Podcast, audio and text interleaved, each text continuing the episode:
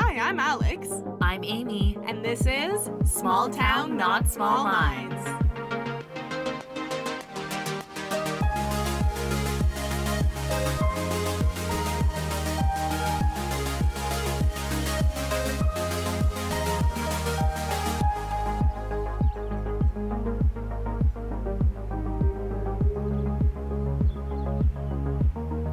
Hey, Amy, what's up? Well, you know, living my best life in Calgary. Um, I I just had this cool experience this past week. Um, not strep throat. That was not the cool experience. But the cool experience was going for evening walks around downtown. I discovered this new business right by me, and it's a waxing studio. And you know me, I love getting hard wax for my eyebrows, my upper lip, you know, my face, my body, you know, all the things.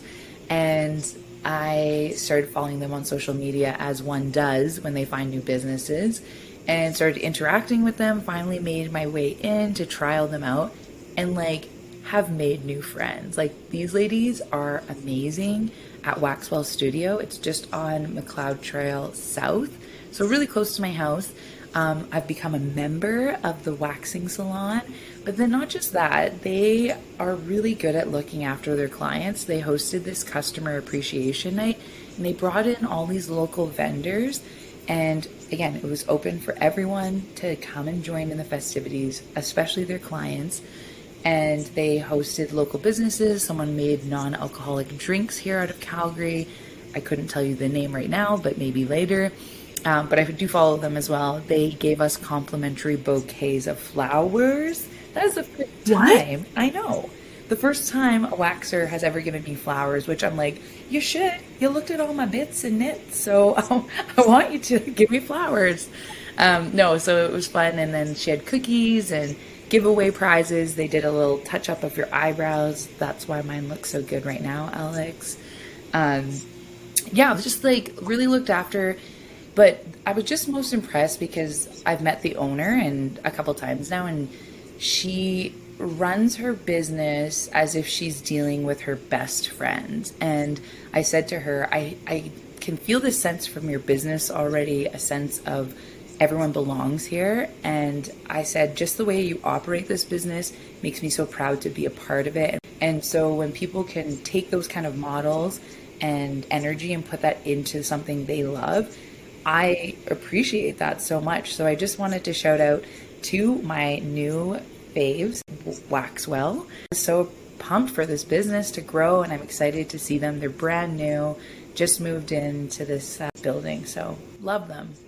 That's awesome. Very exciting. I guess I need to get a new waxer. Yeah, honestly. Yeah. Um, that's, that's the- I don't have any waxer in general. I'm a face shaver like to shave those chin hairs right off. Or tweeze. You're a tweezer too. Okay, well, here's the cool part, Alex. I should let you know too. Part of my membership with Waxwell is I get to select one friend for a free service. So what? You know, I'm just I'm just gonna pick the friend of the year. So I'm just throwing it out there to you in case it you know might be you. Yeah. Oh my gosh. Okay, am I in the running? You're in the running.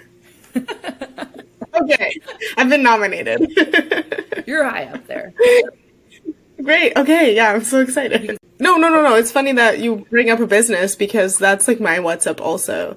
Um, because I'm in Victoria now, but my childhood best friend moved out to Duncan, which is near Victoria.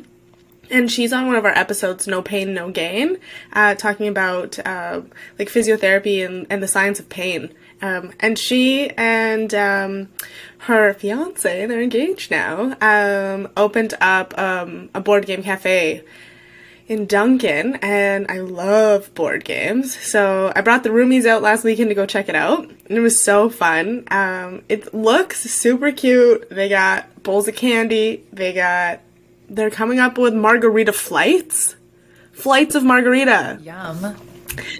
Yes, um, but it's also like VR, and we played some rock band, and so it was just totally fun, and it was cool to go support their business and see, you know, friends branching out and and taking on new projects. So it's called the Fort in Duncan, and you can check out their Instagram. It's pretty fun. They um, show different games and stuff too. So if you're interested in learning new board games and seeing what's cool and hip and new in the board game world, um, totally follow them on Instagram. That's awesome.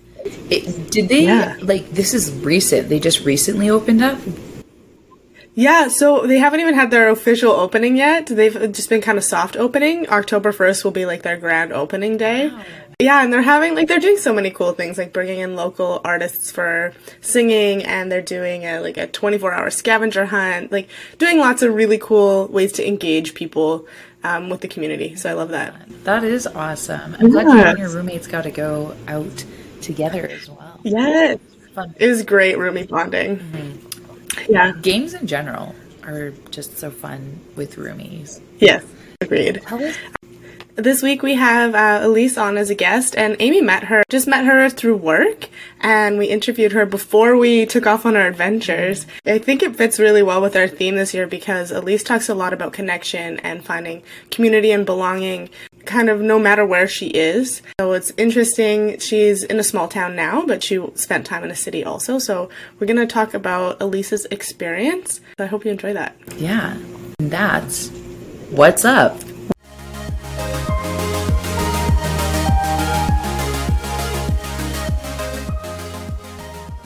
Excited to welcome Elise onto the podcast today. um, I met Elise this year and I was so fascinated by her story that I invited her on.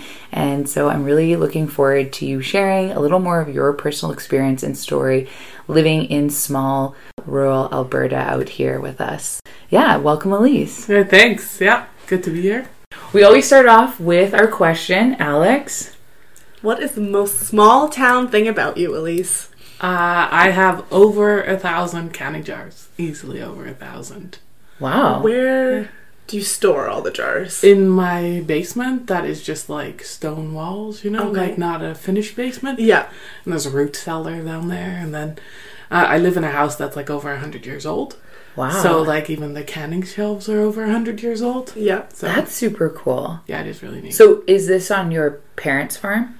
No, my like we own an acreage. Okay, out there. Okay, very cool. So Amy and I are on different ends of uh, Tupperware. I like to return Tupperware. Amy does not. I'm it's plastic. So I was talking to a friend who's a really avid canner, and she's like, "I don't care if you return my Tupperware, but I do want my canning jars back." Yeah. Okay, I'm like, "Is this a thing?" Oh, this is big thing because they're expensive, and not just expensive. It's like a lot of them are antiques. Like I've got jars that are well over hundred years old. Like don't Okay. keep those. Okay, Yeah. see, this is good to know. I would never think to return a canning jar, and oh, now Oh, yeah. from now on, I'm like, okay, if But it don't return the lid because people give the lid back and those are disposable. Don't do that Okay. unless it's glass. Oh, okay. 'Cause Never had a can't- glass You lid. can't make those anymore. So Okay. this is good etiquette to know. Yes. And to be fair, for all those Tupperware fans out there, because I get a lot of flack on this podcast about not me not returning Tupperware, um, I do return the glass ones. Those ones I do return to people. Plastic, I'm like, you're you'll never probably see this again. Um, but canning jars, I knew this because people who give me canned goods, I save the jars and return them back to who gave them to me. So But yeah, we remember when you don't. we remember. yeah, if you're good at returning, you'll get more stuff. So, So good to know. yeah. Alex, what about you? Man, I feel like I'm the well is running dry for small town things about me, but my graduating class was 35. So I feel like that's like pretty small town. I know there's smaller graduating classes out there, but there are bigger ones too. Yeah, yeah. So, that's good. yeah. Uh, me, I was thinking about mine also at the drive through here in town in Stettler. I have a friend, a new friend, and she's the lady who takes my order, and she always remembers me and always gives me a compliment. She's very excited to see me with my different shades. She's always like, Oh, hello! And she's pumped, and I'm excited. That's my small town thing. Yeah. My relationship with my drive through at McDonald's. That's awesome. Do you know her name? No, no. Oh, Uh, we recognize each other by voice and Yeah. facial facial recognition. Facial recognition. You're a robot? well, we're so excited to have you on, Elise. So fascinated by your story. First off, can you just kind of walk us through because you actually are from this area of Stettler. Yeah. Okay. How far back do you want me to go? Well, you grew up around Denal, like you went. Yeah, so uh, we immigrated from the Netherlands to Oh, uh, like the Donalda area. I went to Donalda Elementary School, just like by Boss Hill, and then high school in Stettler, and then I went to university in Calgary, Okay. and then from Calgary.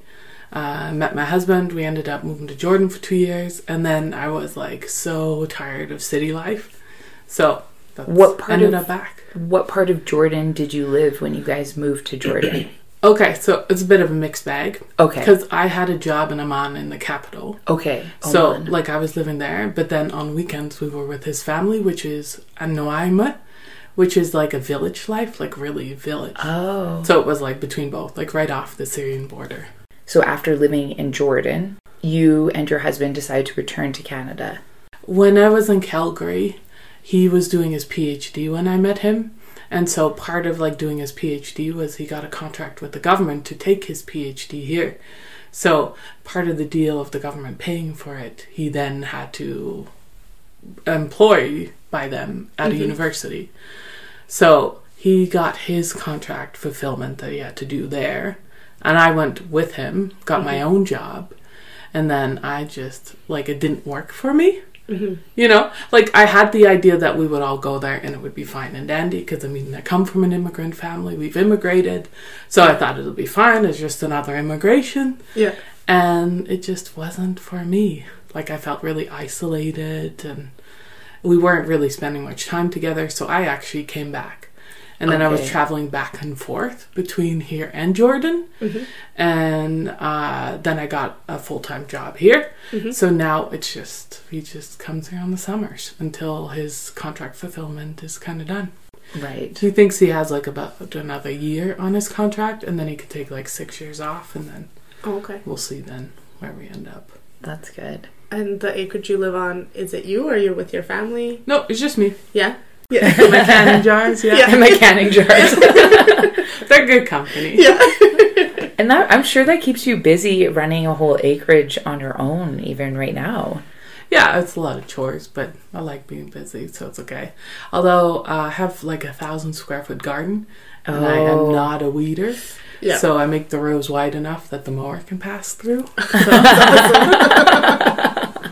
That's Yeah. pretty good. I think that's what I'm so fascinated about is that obviously for your husband from Jordan, he would have been Muslim Yeah, in Islamic. Um, so you to marry would have to have converted to Islamic culture. Is that correct? officially no, but I was Muslim already at that time. Okay. Yeah, so I became Muslim. I don't know, uh, probably about two years before I met him. Okay. So, cause never do anything for a man. Good girl. Right? Yes. yeah, because then when you have problems with them, then the resentment Yes. starts. So Yeah. I was very aware of that. Right. And so then after I had already converted for a while, then I knew already, like I did want my husband to be a Muslim. yes. So yeah.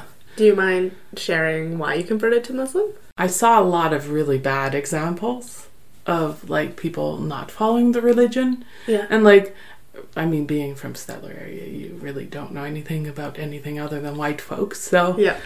when I went to the city, you get a lot of different influences. Yes. And because of those bad influences, I was kind of like, well, that don't seem right. And then began to do my own research. Mhm. And then there were just like a lot of little signs along the way, kind of thing. You did all this research yourself. Yeah. And you were just curious. You were seeing like bad influence around you, and then you were like, I need something in my life that's more grounding and steadying. And I did you to Islamic culture. Yeah, it just, I remember, it's one of the only things I remember, just like this overwhelming feeling of peace. Mm-hmm. So, I love that. That's so beautiful. I know when I first met you, like here in this area, I was like, like having come from the Middle East, I was like, whoa. I, I saw you with your hijab on, and I was like, I want to learn more about your, your story. And so I didn't know that you actually chose yourself. So a lot of women that I know who've made the conversion, they did it through choice because to marry an, a man who is of Muslim culture, they had to convert to that.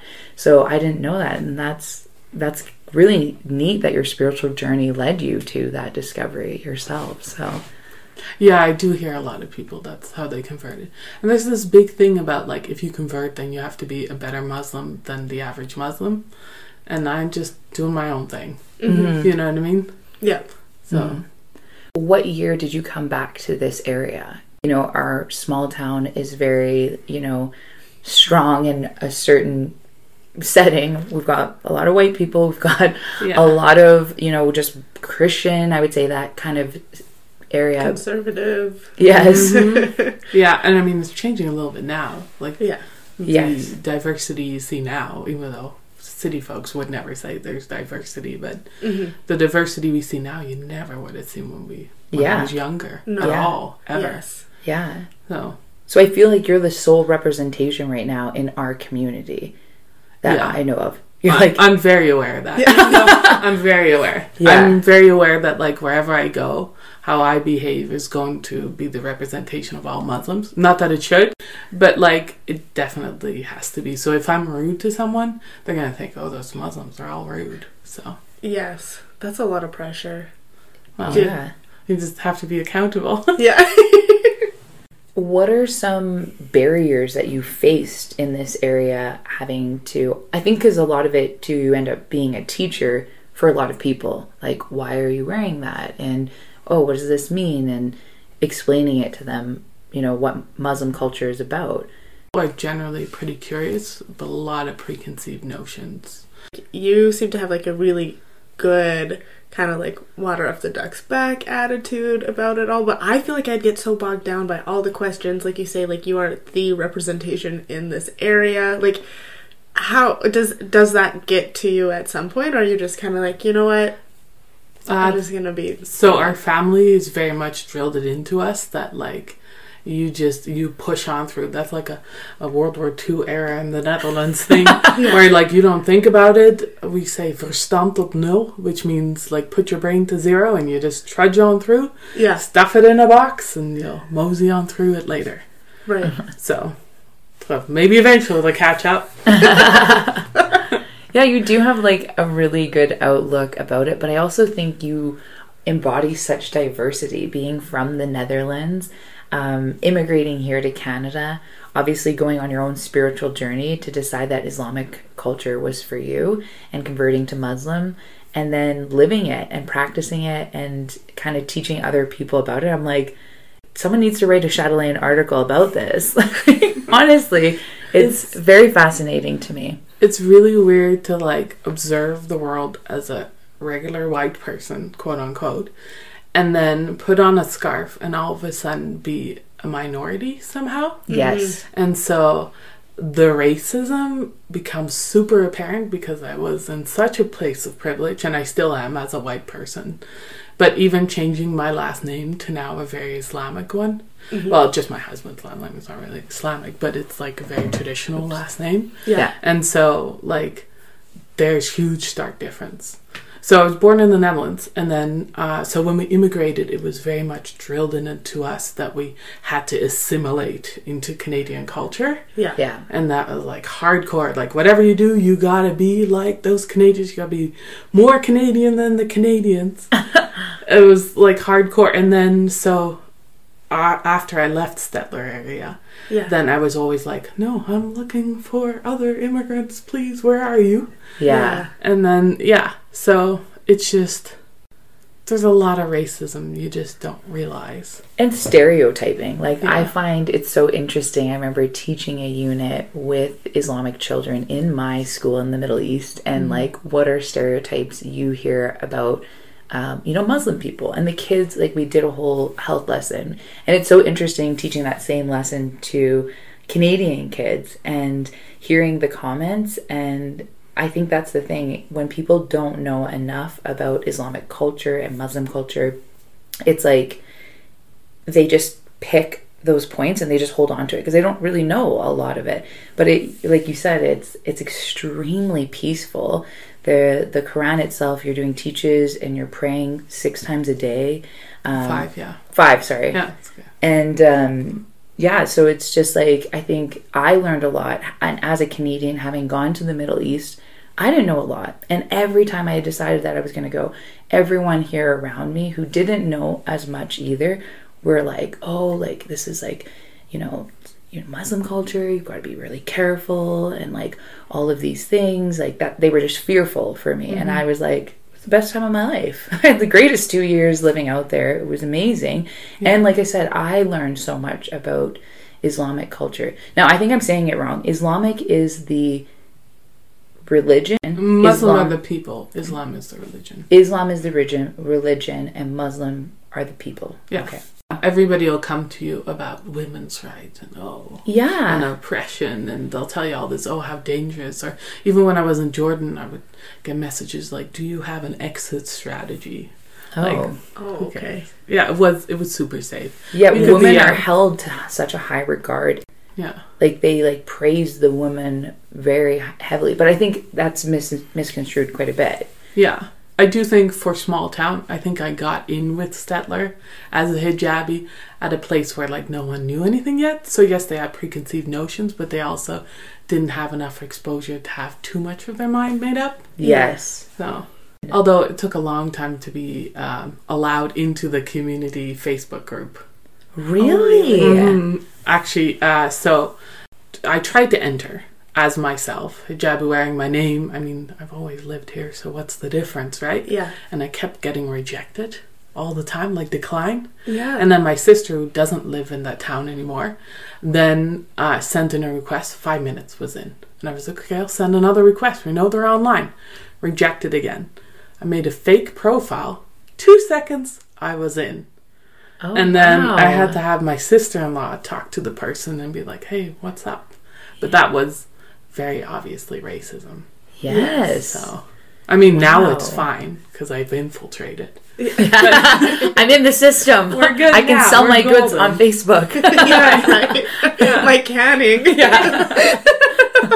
For sure. I think it's very important that I'm visual, though, that I go to the events because, again, that's the only representation. Mm-hmm. So, Just you being representative in this community could help us with like Islamophobia if we just like got to know you, right? because 'Cause I think put a there's face actually it. quite a bit of Muslims. I mean, No Frills at one point had halal meat, and that wasn't for me. So, Yeah, like, yeah, I think there's did, actually yeah. a lot. I know there's another, uh, there's a Palestinian family. Yes. Um, the uh, IDA pharmacy used to be run by someone who was Muslim. But the thing is, a lot of people don't wear the headscarf out of fear. Yes. So, Interesting. Yeah, because Which it's such doesn't a that make visual. sense? representation. Yes. Yes. Yeah. Like Yes. that, I feel like that with the mask half the time where I'm like, oh, do I want to have mm-hmm. people stare at me today? You know what I mm-hmm. mean? Like Yeah. that's like, and that's not me deciding my own religious belief. There, like I can't imagine having that being like, can I represent who I am today? And just like you know what, it's easier to not. Yeah. Yeah. It's honestly like, But it definitely, I mean, it, it affects your choices you make, right? Yes. Because if you know you're going into a crowd that's largely a convoy yes, and you're going to wear a mask, you know that's like a danger. So, like, yes, public transportation in the city for me is a big concern. yes. So, having grown up in the Netherlands, I actually went back uh, two years after I was married, or a year after we got married. And I mean, I'm a Dutch speaking person. I still speak the language. You know, I'm I'm as white as I was then. You know, there Yeah. was no difference. I landed on the airport on the airport in Amsterdam, Yeah. and the second I landed, I already got berated with like harassment about my scarf. And this is like, I was still a Dutch citizen at the time. yeah, And it's like, why? Like, dude, I'm I'm like I'm one of you, you know? Yeah. yeah, And then uh so my husband wasn't with me, he was like an Austria flying on his way in. And then we went on a tourist thing in Amsterdam sometime later, and it was the exact same thing. People from the river side like harassing me in Dutch and it's just like shameful. yeah, Not shameful on me, but Yeah. like shameful on my culture. Yeah. And so then uh, I actually became Canadian, and at which point I had to give up my Dutch. And I was like, no problem with that. Yeah. Because it was a lot of that. Oh, Wow. that's too bad, hey. Yeah. And the other thing is like you can understand it all too. You're like, I'm Dutch. Yes. like Yeah. you're speaking my language. yeah, like I hear it all. yeah. Yeah. Yeah. I think that's like really interesting too. Like hearing your story is the exposure factor of like you being exposed. Like now that you've made this conversion, you're actively wearing your hijab. You having lived not like that before, it can really do the comparison to being like Islamophobia is very present in our world today. And kind of just like experiencing it firsthand and being able to like critically think about that and you know, kind of be a leader in a way to kind of break these barriers down. And, and you need to be given that chance to be known for who you are and what you're about. And you are very approachable. I know I was like drawn to you the moment I met you. And then we just hit it off and we could talk right away and everything. That's so interesting that one piece of fabric on your head, covering your hair, is what is causing some of that friction Yeah. of within our society. Yeah. And- And it is really weird because I know when my husband gets approached, his instinct is to be aggressive back because that's a defense mechanism. Mm-hmm. And I always have to remind him, like, no, remember It's you're not the, the representation. Yeah. And like they'll judge you, they'll judge all of Muslims on you. Mm-hmm. And it's not, and the thing is, but that's an instinct, right? That's a, Mm-hmm. uh, like, we get berated with so much harassment that, like, how can you not be defensive? Mm-hmm. But you have to be above it all. Which is so hard though. Like it's just Yeah. it's a human instinct or a human response, right? Like and then to be judged eh, everyone, your whole culture, your whole like who you're representing. I just like I commend you for your attitude, but also like And it comes from both sides to, because like- it's not just from like the community here or wherever, but it's also the Islamic community because for them, oh, you're not this enough. Oh, you're a convert, so you're supposed to be like better than the rest, or like, or you're wearing, you know, your pants are skinny jeans, or oh, I can see your wrist, you know, like there's always the haram police on something, Yeah. Mhm. right? Um, can you share with me one part about um, Islamic culture that really like brought you to becoming Muslim? because I was thinking about this recently. I think it's like I'm always looking for belonging. Mm. So like we immigrated and it was like you're the outsider and you're looking for belonging, but you know you never fit in. So like that's not an option. So then you go to the city and you start developing friendships and you're dating and all that jazz. And so you're looking for belonging. And then I was looking in other immigrant communities for belonging. So then when those relationships inevitably didn't work for very good reasons, mm-hmm. then it was like, okay, well, what else is going to give me a sense of belonging? Because I realized very early on in my childhood that, like, uh, Roman Catholic, which is how I grew up to be, Yeah. was not the fit for me. Like, it didn't make sense logically for me. Mhm. So then, Islam really connects science and like religion at the same thing. So everything that's written can either now be proven or in the future be proven in science. So like that part, like I could connect that in my brain. Yeah. And then I don't know, there were like a few out of body experiences. It sounds like weird, and so I usually don't say it because it's weird, but like I got trapped by a group of men underneath one of those underpasses in Calgary. Like uh, it wasn't even that late at night, but there was no one around in downtown. So I was like, "Oh, I'm screwed." And then I just remember feeling like this. This was already at the time where I was like, I'm gonna convert, but I don't know, I don't know. And then I had like this out of body experience where I saw myself floating and I could watch myself say something that was not in English or Dutch that I recognized. So I just assume it was something in Arabic. And then mm-hmm. I stunned them enough that I watched myself dive under somebody's arms and run. Mm-hmm. And you see me, I am not a runner, but I ran for like a good 20 minutes. So it was just like, it was like a few of those kinds of moments on the way. Yeah. And they sound really wackadoodle, because they are. But that inevitably was like, Right. okay. That's so Done. I mean, I mean, this is the right crowd to say something wackadoodle, and we'll be like, "That sounds Yeah. really Yeah. transcendent."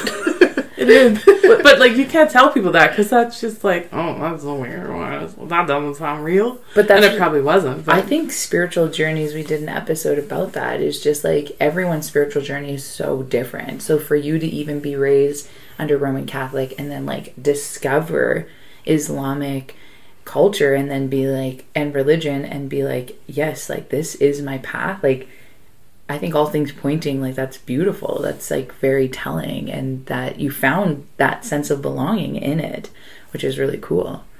Can so. you tell us? I feel like we focus a little bit on like negatives. I mean, we did. You, didn't, you were just oh. like super positive all the time. But like, what is something you love about Islam?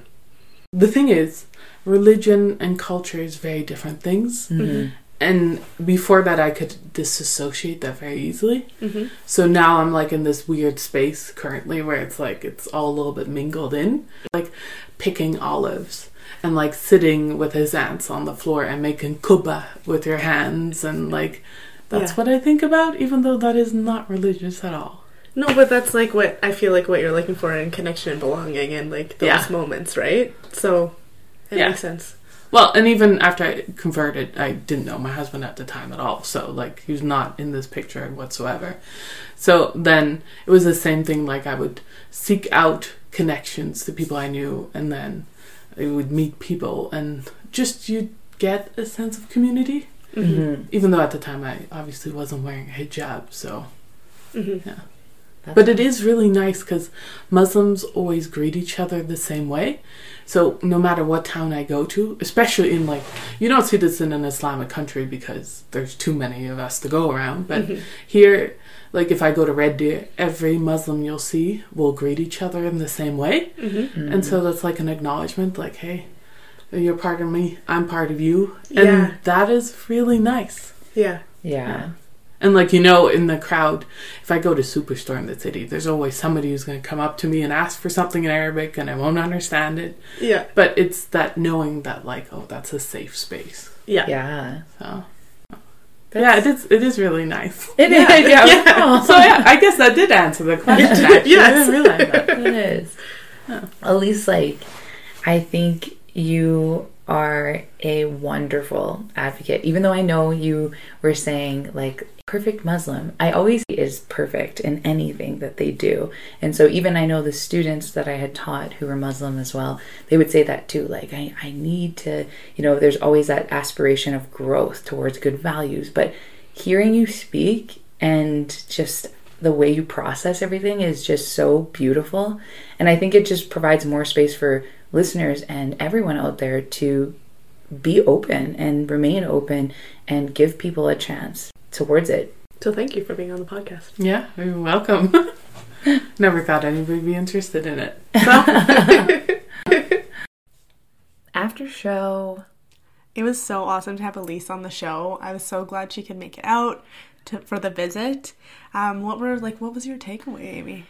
I knew, having met Elise earlier this year, that she had such a unique story. For somebody to come as an immigrant and, you know, find their spiritual awakening in Islamic culture, I just was like blown away and took away and become a Muslim. I was like, wow. It was nice to host her after for dinner just to learn more about her. But the thing that largely was a huge standout to me is how great she was with managing it all. She had such a positive outlook about things and how to teach other people around her and how to be patient with other people. She just had so many great virtues. Mm-hmm. And I was so proud of her. I really want to visit again with her soon. And I think she does a great job being a sole representation in our community of what Muslims look like. Mm-hmm. I like my my biggest thing was like wow her mindset was so positive and I just really appreciated how she handles everything because I, I was saying to Amy like I I think I would just have too much anger and it, it's just really refreshing to see her like be so awesome about it. Yeah. And, uh, like when we were having dinner, when you were making dinner, she and I talked so much about just teaching because we both have that in common. And like, oh my gosh, I want to be a student in her classroom yes. because her she sounds so fun. I was like, oh my god, like I was like, I missed the boat for like, I was like, she just does so many cool things where like she was talking about how she made like a gold rush day and like hiding The leprechaun trap where her students Yes. like caught her and stuff. Oh my gosh, like every day and she she kept saying that she's like I love teaching it's like acting and you could like totally see that because she just like puts on a whole Oh yeah, like- she was showing you the costumes Oh, that she yeah. wore for her students. I was like, this is incredible. Yeah. Yeah, I loved that. And then the other thing I wanted to say, um, we all know I love Tom Hanks, but my other favorite actor is Kumail Nanjiani, who um, is a Muslim actor, and he talks a lot about like being Muslim.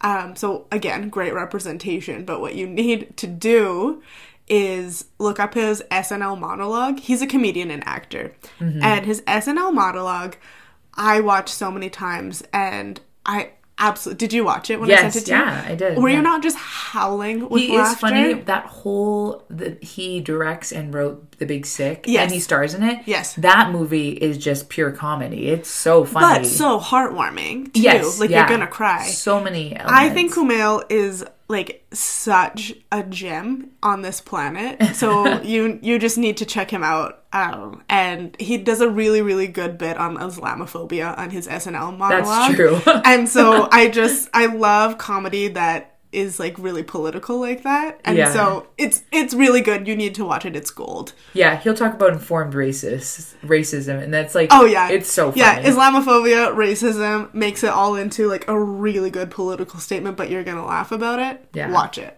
yeah, and that's what's up. That's No. not what's up, baby. That's after show. Jar of questions. Okay, this week's jar of question. Pretty excited. Thought this one up myself. Um, what Spice Girl do you relate the most to in your current life? Like in this current moment? Okay. Um. First off, Interesting- should we review the Spice Girls? Sure. Why don't you take the lead on that? Because I'm going to let you know right here, right now. Um, I don't know a lot about the Spice Girls. I could name you one song, and um, they weren't a huge part of my life. Yes. And I'm saying that on air, and I it's yeah. Anyway, so you give us the quick rundown, the cool's notes. Okay. You have ten seconds for each Spice Girl. Uh, I don't even need that. I, their names speak for themselves, Alex. They're Sporty Spice, Scary Spice, Ginger Spice, Posh Spice, and Baby Spice. Their characters and have a, their own persona. So, Okay. Um. Well, I had a ring of Baby Spice. okay. and I don't feel like Baby Spice right now. But maybe I am because I'm like starting like a new path right now. Oh. So you know, I'm just a baby. Um, but I don't really feel like that. Um, so, but I'm gonna final answer Baby Spice. Love it. I actually really like that answer for you. So that's awesome. I've been pulling this question on like recent dates and it's a real hit. And I love when the men like jump in are like, yes, this is my current spice that I am. Um, okay, I think currently for me, I would say I'm posh spice. I've been living my posh life in the city, um, you know, driving my Mini Cooper, my dream car, and everything just feels very posh. I'm going to Barcelona right away here, so posh spice is me. But Yeah. I guess we turn it to you. Um, spice up your life. What Spice Girl do you relate the most to in your current life?